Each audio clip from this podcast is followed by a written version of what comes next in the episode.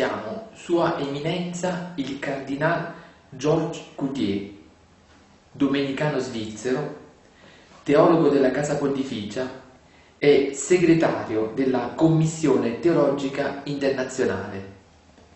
Affrontiamo con Sua Eminenza il Cardinal Coutier il, la, il problema della cristologia in San Tommaso. Eminenza, guardando la bellezza dell'universo, viene naturale pensare che c'è stato qualcuno che ha fatto tutte queste cose belle. Questo sì, già la Bibbia lo dice. San Paolo lo riprende all'inizio della grande epistola ai Romani, faceva eco al libro della sapienza di tanti salmi, cioè la, la bellezza del creato ci porta alla bellezza a pensare a, in, sulla via dell'affermazione della causa della bellezza che è Dio. E come si tratta di bellezza vuol dire ordine, misura, eh, proporzione, armonia, c'è l'intelligenza in questo caso. E già i padri della Chiesa dicono che nella natura non c'è ancora la rivelazione del verbo mm, di Dio, cioè la seconda della Trinità, ma una volta che conosciamo il verbo possiamo riconoscere anche la presenza del verbo eh, de, della creatura come creatore eh, per quem omnia facta sunt lo diciamo nel credo e questo è, la, è il legame fra la creazione e le verità di fede stessa che è la fede che adesione dell'anima alla rivelazione di Dio, cioè la rivelazione de, del dono di Cristo. Cioè, vedendo le cose belle del creato, l'armonia, pensiamo all'intelligenza che ha creato tutte queste certo, cose. Certo, questo. E questa intelligenza è persona, non è il caso, è l'intelligenza persona. È la persona perché si, non soltanto facciamo questo cammino di andare verso, verso il creatore a partire dalla bellezza della creatura, ma questo creatore stesso si è rivelato. C'è il fatto della rivelazione nel Vecchio Testamento e nel Nuovo Testamento eh, Dio ci, ci, ha detto chi è Lui. È la parola di, del prologo di San Giovanni. Eh, Dio nessuno l'ha mai visto, uno che, uno che è nel seno del Padre, cioè il Figlio unico, ci l'ha rivelato. La rivelazione, dunque, se sappiamo qualche cosa del Verbo, è perché il Verbo stesso si è, si è fatto conoscere a noi si è dato a conoscere. Questa è la, la rivelazione alla quale da parte nostra corrisponde il dono della fede. Quindi il Padre, l'ingenerato, ci ha donato il suo figlio sì? attraverso l'incarnazione. Attraverso l'incarnazione. Quindi la seconda della persona della Trinità assume l'aspetto di uomo, diventa uomo. Diventa uomo non soltanto l'aspetto, ma la realtà dell'uomo la realtà. È il grande mistero della fede cristiana. Cioè Dio si è fatto uomo. Che cosa vuol dire questo? Dio non ha cessato di essere Dio.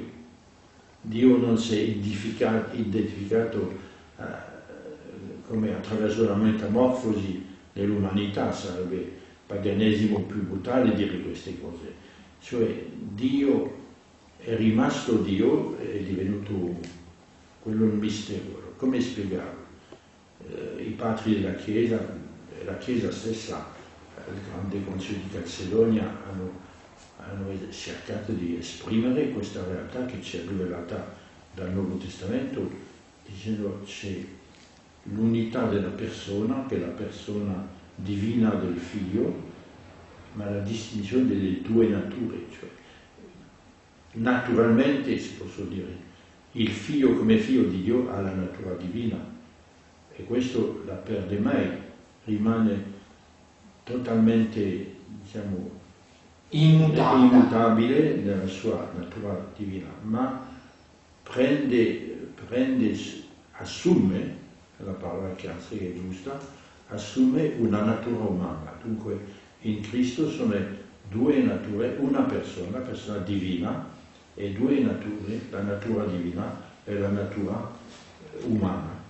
ha preso tutta, tutta la nostra umanità, è un uomo reale della stirpe di Adamo, ma eh, l'epistola ebrei dice una cosa importantissima, ha preso tutto di noi fuori il peccato e senza peccato. Quindi in Gesù, eh, Gesù di Nazareth, eh, persona, vi sono due nature, Due una natura divina che è immutata e immutabile Sì, sì. e la, e la natura umana, Sì. E senza queste due nature- dice. eh, il senza separazione e senza confusione. Cioè, quindi le due ma- nature restano tali, restare tali. senza che l'una annulla l'altra. Esatto. E il mistero bello è che la natura divina infinita accetta in Gesù e rispetta la natura umana di Gesù di Nazareth. Eh è certo che la, la vicinanza eh, della natura umana alla, alla natura divina, nell'unità della persona, eh, mette ancora più in evidenza la bellezza di questa natura umana. Cioè, eh, la tradizione ha sempre pensato che l'umanità perfetta è l'umanità di Gesù, Eh, perché il contatto, se posso dire, eh, il contatto immediato nell'unità della persona fa che questa umanità è pienamente eh, trasparente, portata e, e piena eh, della presenza del dono di Dio, dunque è pienamente sviluppata nella, nella sua propria linea di, di natura umana. Quindi il massimo della natura umana ha l'espressione in Gesù di Nazareth Sì, sì, e sì. questa natura umana è in continuo contatto attraverso la persona Sì. con la natura divina. Sì, sì, ma la natura divina non, non distrugge niente della natura umana, sicché in Gesù troviamo anche delle- del- tutto quello che fa che un uomo è un uomo. C'è un'intelligenza umana in Gesù, c'è una sensibilità, c'è una volontà, eh, una volontà umana, che sono, ma che sono della persona del verbo. Allora, pur essendoci l'intelligenza, la volontà, eh, la natura umana non è la persona umana di Gesù che si aggiunge alla persona del Verbo, No. è un'unica persona. l'unica persona che è l'unità della persona divina. Dire due persone non è più il mistero dell'incarnazione, Eh. è dire che Gesù è un grand'uomo. Ecco, Eh, quindi ci sono stati degli eretici che hanno sostenuto Sì, che in Gesù vi fossero due nature, Eh, due Due persone, persone, sì. la persona umana e la persona Sì, divina. Sì. Ma la Chiesa ha respinto col Concilio di Calcedonia questa affermazione. Sì, sì, sì. Eh, c'erano tante esitazioni e dispute che il Consiglio è intervenuto per mettere la chiarezza. eh. I grandi consigli epidemici hanno l'assistenza dello Spirito Santo e la formula di Calcedonia è magnifica e dice tutto. eh. L'unità della persona e dualità delle, delle nature. Nature- Le due nature rispettate va da sé per la natura divina nella loro integrità. Sì, questo è un oggetto difficile da eh, capire perché uno quando pensa alla natura umana, pensa all'intelligenza, alla volontà, automaticamente pensa alla persona. In Gesù, pur essendoci tutte queste cose, agisce la personalità del Verbo Sì, sì, ma agisce come uomo, come uomo. come uomo. Eh, ma così lontano che nella tradizione, eh, diciamo, della riflessione teologica, ma anche troviamo delle espressioni della liturgia, eh, quando diciamo per esempio eh, Dio, Dio è morto Sì, o Dio ha sofferto, la divinità non può soffrire, non può morire. Dio per definizione è l'immortalità, ma la persona del verbo è morta, ha sofferto nella sua natura umana, ma il soggetto, questo vuol dire la persona, il soggetto che ha, che ha umanamente sofferto e che umanamente è morto, questo soggetto è il figlio di Dio, è la persona divina. quindi la seconda persona della Trinità nasce da Maria di Nazareth che rivela madre di Dio, Sì. poi vive, muore in croce e risorge. Esatto. È la seconda persona della Trinità, Eh, quindi è Dio che È Dio che nella natura umana, non, non in virtù della sua divinità, dove queste cose non esistono, Dio è l'immortalità, è l'eternità, è la vita eterna, dunque non può morire, non, può, non, ha, non ha da crescere, ma quando prende la nostra natura umana si sottomette a tutte le condizioni dell'umanità. Sì, questo è un mistero grande. Un grande mistero. Cioè Dio infinito, assoluto, che non ha bisogno di nulla, si fa, si finito. Si fa finito. Eh sì. E si incarna in un uomo. Sì, sì. E lo fa per essere come la formula che è ripresa dal Vangelo di Matteo, perché lui è Emanuele, cioè Dio con noi. Lo fa per essere uno di noi, per è un segno del suo amore, ha preso la nostra natura umana per, essere, per portare con noi tutte le faccende dell'umanità. Ecco, quindi abbiamo una compagnia grande, Dio che è diventato uno di noi. E Dio è il nostro fratello. Nostro fratello. Gesù è il nostro fratello. Quindi questo dà una gioia grande all'uomo, sì. anche nel dolore, perché hai la compagnia e la vicinanza di Gesù, eh, che è Dio. Certo, certo, è così, è così. È la, la grande gioia del cristianesimo non siamo abbandonati, siamo con, lui è sempre con noi. Ecco, San Tommaso, a differenza di Bruscotto, ritiene che Gesù, che Dio si sia incarnato per salvare l'uomo dal peccato. Mm. Se l'uomo non avesse peccato, dice San Tommaso, riprendendo Sant'Agostino, probabilmente Gesù, eh, Dio non si sarebbe incarnato. Allora, siamo attenti a questo. San Tommaso dice sono solo dei misteri cioè si tratta della volontà divina. L'incarnazione è un atto libero di Dio. Dio non è attenuto assolutamente, Dio è autosufficiente, ha la beatitudine in se stesso, dunque non c'è nessun obbligo da parte di Dio di, di, prendere la natura umana. Se lo fa è un atto, eh, è un atto sua, un atto gratuito del suo amore. Allora, come sappiamo come sono andate le cose, lo sappiamo perché la rivelazione lo dice la Sacra Scrittura. E la Sacra Scrittura non dice che Gesù si è incarnato, perché il Figlio di Dio si è incarnato, perché per, no, per la nostra salute, per la nostra salvezza, perché eravamo peccatori. Dunque il resto, che cosa Dio avrebbe fatto se l'uomo non avesse peccato? Non lo sappiamo. Cioè, perché la scrittura non ci parla. Cioè, lui è venuto a salvare l'uomo come è, e l'uomo come è l'uomo che è caduto nel peccato. Questa è la, la posizione di San Tommaso. Quindi è l'incarnazione è l'espressione massima d'amore da parte di Dio per l'uomo. Sì, è, San, è, molto forte in San Paolo, come dice, eh, credo al capitolo quinto dei Romani, dice appena un uomo darebbe la vita per un altro, se si tratta di un giusto, ma per un uomo di niente, per un peccatore, un, diciamo un tipo che, che, nel crimine non ci darebbe la morte.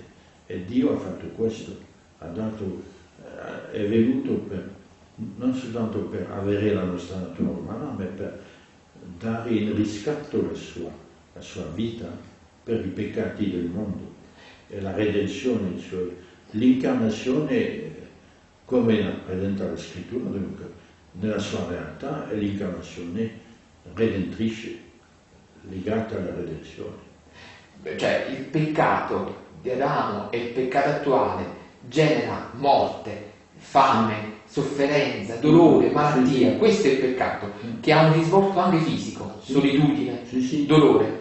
Gesù, Dio Padre, che è amore, vuole redimere l'uomo dal dolore, dalla morte, dal non senso è prima di tutto del peccato, dal peccato. È dal peccato che genera tutte queste cose. Sì, perché il peccato è l'inimicizia con Dio, è la, la rottura dell'amicizia con Dio. Allora, Dio, una volta che l'uomo ha peccato non ha la forza di uscire da se stesso dal peccato. Eh, il peccato diviene una prigione per l'uomo. Allora, la liberazione, anche un, una parola del Nuovo Testamento, la liberazione eh, dal peccato è, è fatto dal dono di se stesso di Gesù sulla croce. Ah, quindi la salute, l'uomo riacquista la salute in una relazione con l'infinito, con Dio infinito amore. Sì. E Dio prende l'iniziativa, dopo che l'uomo aveva interrotto il rapporto con sì, Dio, sì. e manda il suo figlio per dire ristabiliamo questa relazione che è vitale per l'uomo, è essenziale. Cioè, è essenziale perché la, la, morte, la morte, fisica anche come una, un segno della morte spirituale che può essere definitiva, sì. Dunque eh, l'uomo è stato salvato da Cristo. Il motivo dell'incarnazione è la salvezza dell'uomo. Eh, quindi l'anelito che l'uomo nell'anima verso l'Eterno, verso l'infinito, l'uomo non vuole morire, tant'è vero che l'uomo, a differenza degli animali, vive la morte con, con dolore, con tragedia, solo il pensiero della morte lo dispera eh all'uomo, perché è fatto per la vita, per l'Eterno. Sì, sì. Per l'Eterno è Dio però. Quindi l'uomo cerca disperatamente, consapevolmente e inconsapevolmente Dio, sì, che è vita, che è infinito, che è infinito amore. E, e Dio gli viene incontro e gli dice ti perdono tutto quello che tu sei, tutto quello che tu hai fatto, perché io ti amo. E lo fa mandando il suo figlio Gesù. Sì, è vero, è vero, è così. Ah, sì. Eminenza, possiamo un attimo prendere in esame la relazione tra la natura umana e la natura divina in Gesù. Mm. Allora, abbiamo detto prima che queste due nature eh, sono unite da un'unica persona. In un'unica persona, nella persona di, di, del Verbo, mm. vi sono, confluiscono queste due nature. Queste due nature sono unite da una grazia eh, dell'unione ipostatica. Sì, si chiama la grazia dell'unione ipostatica per significare questa, questa grazia unica che, che una natura umana, un individuo umano è, ha come personalità, come persona, lasciamo la personalità in un senso psicologico, ma come persona la, è il figlio di Dio, dunque quest'unità della natura umana con la persona divina si si chiama la grazia ipostatica. Sì. Ipostasi vuol dire la persona in greco. Sì. È quasi una redondanza di parole. La grazia che è unica a Gesù, capisce? Ma questa grazia ha delle conseguenze sull'umanità stessa di Gesù, cioè se, se Dio prende nell'incarnazione una natura umana, come dice la, una frase dei padri della Chiesa che ritorna spesso nella letteratura patristica, che si è fatto uomo per fare di noi dei, dei dei, dei, dei ah, sì. eh, divinizzare, cioè farci di, siamo figli di Dio nel figlio unico, siamo fratelli di Gesù, cioè quello che fa la vita stessa di Gesù, cioè quest'unione eh, totale con, con il verbo, non, non, possiamo partecipare direttamente all'unione ipostatica perché è, è unico dell'individuo Gesù questo, eh? Sì. Eh? ma possiamo partecipare anche a tutto quello che è la conseguenza di questo nell'essere di Gesù, cioè essere invaso della vita divina, questa vita divina la chiamiamo la grazia, la grazia, la grazia santificante, cioè la grazia vuol dire la vita divina come comunicata alla creazione che siamo. E questa, questa pienezza di grazia è versata nel, nel, nell'anima di Gesù, cioè l'umanità di Gesù riceve tutta la grazia divina per comunicarla, ah. per comunicarla a noi.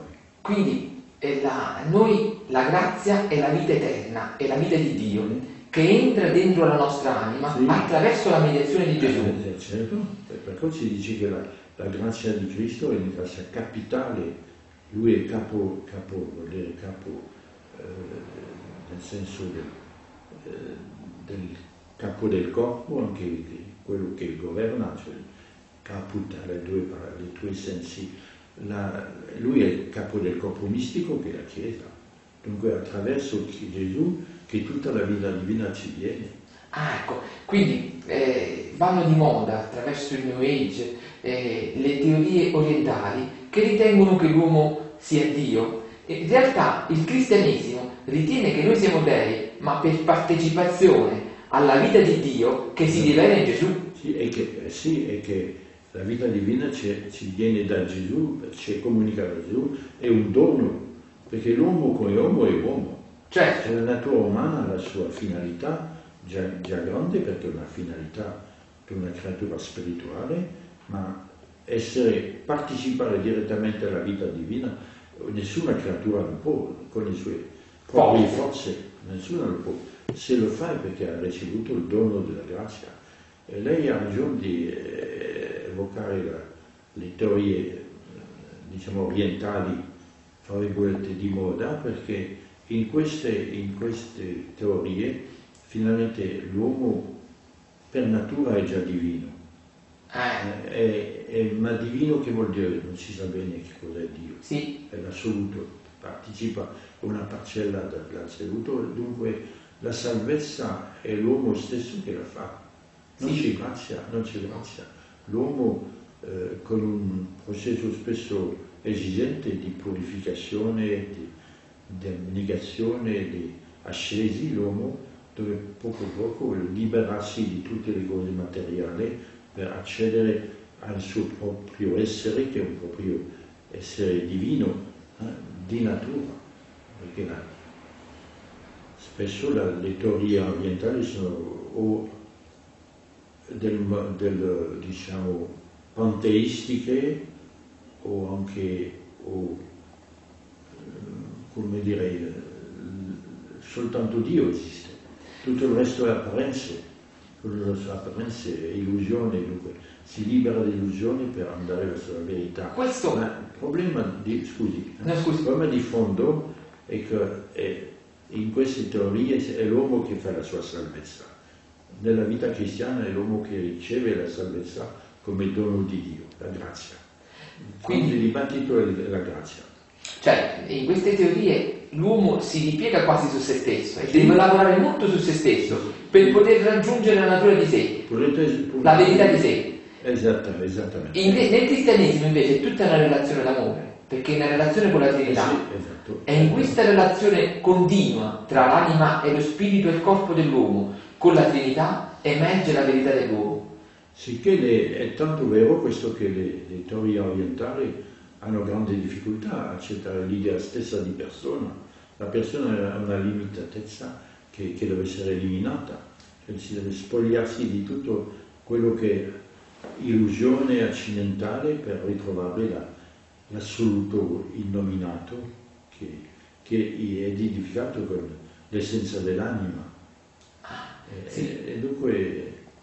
E possiamo dire che eh, in queste eh, concezioni grande importanza ha il pensiero. Invece nella religione cristiana è la ragione a servizio però dell'amore, quindi certo. il centro dell'anima della religione cristiana è l'amore. Sì, perché in queste religioni la salvezza è una salvezza per la via della conoscenza. Sì. E perciò anche la salvezza è riservata a un piccolo gruppo di uomini.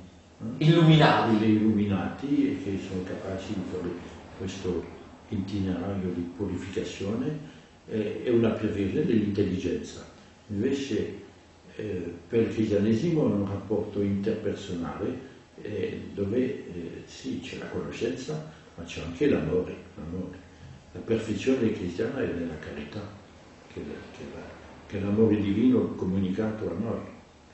Però la cosa bella del cristianesimo è che questa relazione con la Trinità è unica per ciascuno di noi, Dio accetta e ama la mia individualità, sì, la sua individualità, l'individualità di ciascuno di noi. Sì, sì, se per quello abbiamo un senso fortissimo in cristianesimo della, della sacralità della persona umana. Ognuno è amata, ognuno di noi è amato da Dio per se stesso. Ah, perciò il Papa insiste molto sulla difesa della dignità della persona certo, e dell'individualità certo, della persona. Certo, certo. Cioè sia esso il feto o la persona anziana, eh, moribonda, tutti Tutto, hanno una dignità e sempre. Eh sì, tutti, è, è senza, nessun, nessun uomo può essere trattato come strumento al servizio di un altro. Nessun uomo, ciascun uomo ha, ha valore in se stesso, perché è amato personalmente da Dio. Ah. È una cosa bellissima questa. Ah, perché la Chiesa tiene tanto alla difesa di questi valori. Sì, e quindi se la motivazione è l'amore, è l'amore per ciascuno di noi, questi appelli che fa il Papa alla Chiesa andrebbero capiti non come un imperativo morale categorico, ma come un invito all'amore. comunione d'amore come diciamo una conseguenza dell'amore. Ecco. Perché se Dio, se Dio ci ama, se Dio ama ognuno, ognuno di noi, ognuno di noi è, deve essere rispettato come Dio lo rispetta. Dunque Dio è presente nel, nel, in in ognuno, Quindi ogni istante della mia vita è importante, perché agli occhi di Dio io sono importante. Tutto è importante. Anche quando sono in difficoltà, quando sto morendo, quando sto piangendo, sento, quando gioisco. Perché Gesù è con noi. Perché Gesù è con noi. Con noi, sì, sì. E poi queste cose in unione con Lui hanno valore davanti a Dio. Ecco, la percezione della Trinità e di Gesù che è con noi avviene attraverso la fede. Sì? Allora, che cos'è la fede per ciascuno di noi? La fede, prima di tutto, è un dono di Dio, nessuno si può darsi la fede, ma in sé è l'accoglienza nel nostro intelletto de, della parola di Dio. La parola di Dio, la rivelazione. Come ho citato San Giovanni, eh? nessuno, Dio nessuno ha mai visto, ma un figlio unico che nel seno del Padre ci l'ha rivelato, la rivelazione, vuol dire svelare, far conoscere. Allora, accettere, aprire la mia intelligenza a, questo, a questa parola di Dio è l'atto di fede, che suppone, che suppone la volontà perché siamo davanti a delle verità che sono al di là delle capacità della ragione umana, non contro, non contro. Allora dobbiamo appoggiarsi sui testimoni della, della verità, la verità dei Vangeli, la verità, prima di tutto la veracità della, della vita e delle parole di Gesù, vuol dire anche dei testimoni sui Vangeli e anche i testimoni viventi che sono gli apostoli, che hanno predicato, che hanno annunciato il mistero dell'incarnazione, dell'incarnazione di Cristo e anche della redenzione. Dunque, fare atto di fede vuol dire appoggiarsi sulla testimonianza apostolica, la quale ci è trasmessa e mantenuta nella Chiesa. Quindi possiamo dire che Dio, creatore del cielo e della terra, il creatore di ciascuno di noi, ci parla attraverso tre canali, attraverso la natura, è la prima forma di, di comunicazione, attraverso la nostra coscienza, ognuno ha la coscienza, certo, certo, e poi attraverso la rivelazione. Sì. La rivelazione, Dio stesso si è rivelato a Mosè, a, ai, profeti, ai profeti, e a Gesù in pienezza. E poi, quando la pienezza dei tempi, si rivela attraverso il suo figlio, Esatto. che manda nel mondo. Esatto, esatto. E quindi noi abbiamo più canali per poter credere in questo Dio che ci parla. E questa parola di, di Gesù rimane presente, attuale, perché è, è, fa la vita della Chiesa. Non è una cosa del passato, ma la parola di, di Gesù rimane vivente eh, con la predicazione del, eh, della Chiesa, del Vangelo e de, della parola di Dio, ma anche eh, questa vita della quale abbiamo parlato ci è comunicata, ci è comunicata per tutte le grazie che Dio ci dà, specialmente attraverso il canale dei sacramenti.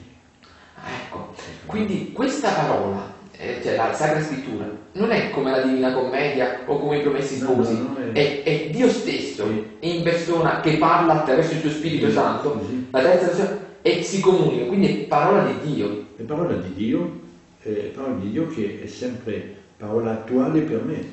Ah, quindi Dio, che è il mistero, eh, parla a me attraverso la parola, Attra- Attraverso la parola, parla la mia storia, la mia vita, sì, ma ne parla attraverso la sua parola affidata alla Chiesa. affidata alla Chiesa. è la Chiesa che si trasmette la parola di Dio, il Vecchio e il Nuovo Testamento, e anche vissute attraverso la tradizione vuol dire questo, che non si trasmette come un libro di duemila anni fa, ma con un libro di vita. Eh, la, la- la presenza, eh, diciamo, eh, vivente, viva di questa attuale, di questa è, è- è la tradizione viva della Chiesa. Quindi il Cristo risorto continua la sua opera nella Chiesa, Sì, lui è il capo della Chiesa Sì, è presente. ed è presente attraverso i sacramenti e attraverso, in modo particolare attraverso l'Eucaristia Sì, e tutti gli altri sacramenti e poi attraverso la parola. Esatto, affidata alla sua Chiesa. Affidata alla sua Chiesa. Quindi il Papa, i vescovi e i sacerdoti sono capi ma capi relativi, nel senso che fanno capo al capo assoluto che è Gesù. Esatto, sono successori degli apostoli, sono la, la continuazione del, del carisma apostolico ah, che, eh. che è dato alla Chiesa come per trasmettere questa parola di vita.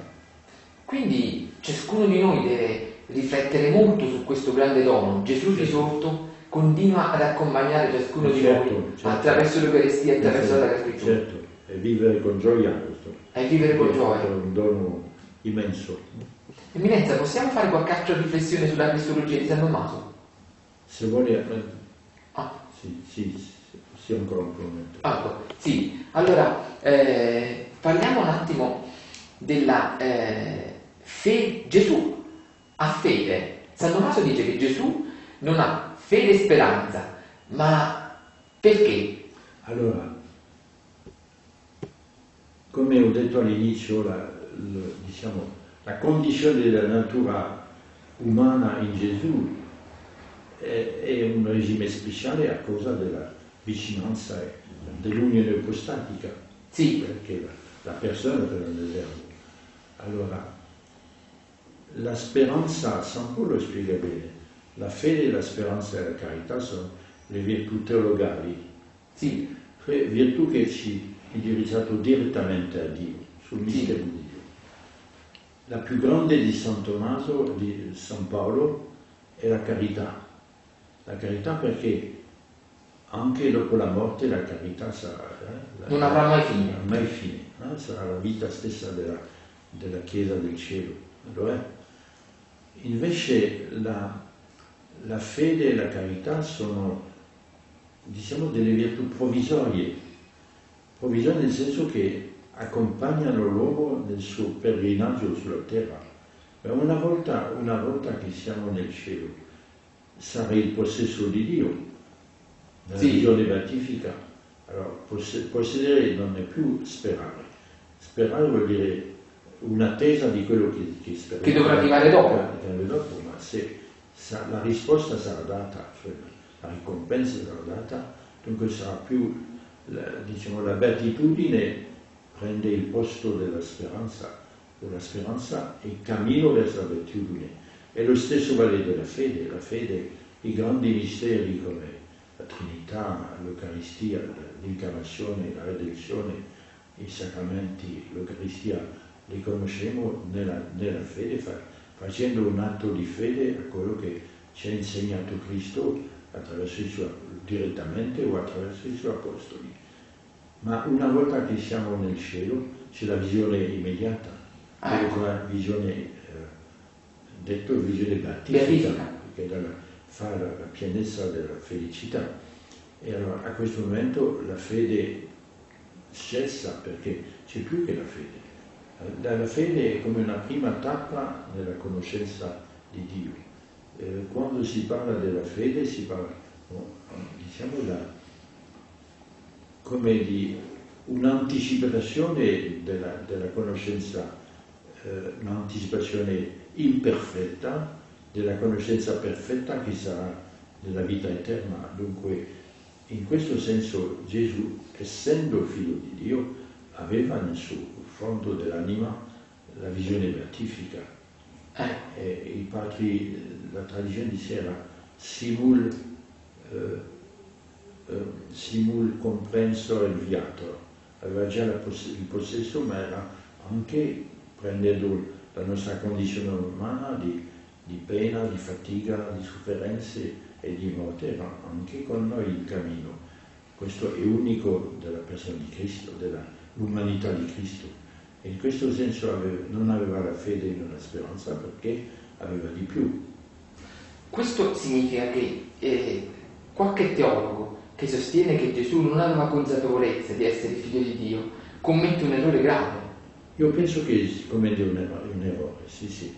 Prima di tutto c'è, c'è la tradizione, ma quando si riflette non si capisce come Gesù può ignorare lui essendo un uomo perfetto, come ne abbiamo le prove nel suo, nel suo comportamento, le, basta leggere i Vangeli, sa le cose, sa dove va, sa i misteri del Padre, eh? sa leggere nelle anime. Tutte queste cose non si capiscono se lui sa niente di se stesso. Ah, certo. E, e io penso anche se un uomo scopre una volta che è figlio di Dio, eh, è un disastro per l'umanità, per, per la sua indennata. Diviene, diviene no? Certo, certo. E, e, poiché è una certa assurdità di dire questo, che scopre poco a poco che è figlio di Dio. Addirittura sostengono che qualcuno, erroneamente, addirittura al limite forse dell'eresia, non so se dico giusto, che Gesù abbia preso consapevolezza della sua figliolanza divina soltanto dopo il battesimo di Giovanni. È una cosa che non può esistere. Questo non sappiamo, eh? no, no. No, certamente ha cresciuto, dobbiamo dire che la psicologia di Gesù era unica, a causa, del, a causa dell'unione, eh, dell'unione ipostatica. Il come di questa coscienza, questo è un grande, rimane un grande mistero. Però la coscienza ce l'aveva. C'è, uh, il filosofo Jacques Maritain ha spiegato, ha scritto un piccolo saggio sull'umanità e la grazia di Gesù che è bellissimo e lui fa, mette un concetto di un inconscio spirituale che non è l'inconscio del suo freudiano perché tutto quello che abbiamo nell'intelletto non abbiamo dei concetti chiari, capisce? C'è più nell'intelletto che le cose così concettualizzate. E di fatto eh, non vuol dire niente la visione beatifica concettualizzata, perché non è più la visione. Certo. Dunque, ha, certamente è stata una luce nel, nella sommità della sua anima che fa che lui sapeva che sì. forse ha avuto anche una crescita no? per esprimere le cose, ha fatto come i bambini, ha cresciuto. Certo. Un altro problema questo.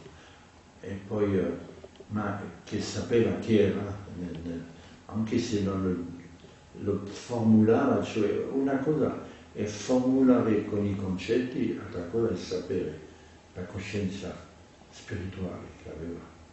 Sì, e per concludere, San Tommaso parla di visione beatifica. Sì, sì e quindi eh, l'umanità di Gesù aveva consapevolezza attraverso la visione e attraverso il contatto col Verbo di molte cose e di sì, tutto. Di tutto, ma l'ha attuato non tutto, per esempio Sant'Antonio dice anche che con un permesso di, diciamo, la vita di Gesù, la vita umana, doveva essere una vita immersa nella gioia, capisce? Della, certo la beatitudine, ma c'è un certo permesso di Dio che lui si è abbassato prendendo la nostra natura umana, anche prendendo la nostra condizione umana di, di sofferenza e di mortalità e in questo senso eh, c'era come una, un velo fra, nella sua anima eh, al momento di Getsemani fra la visione beatifica è l'esperienza che ha fatto della sofferenza.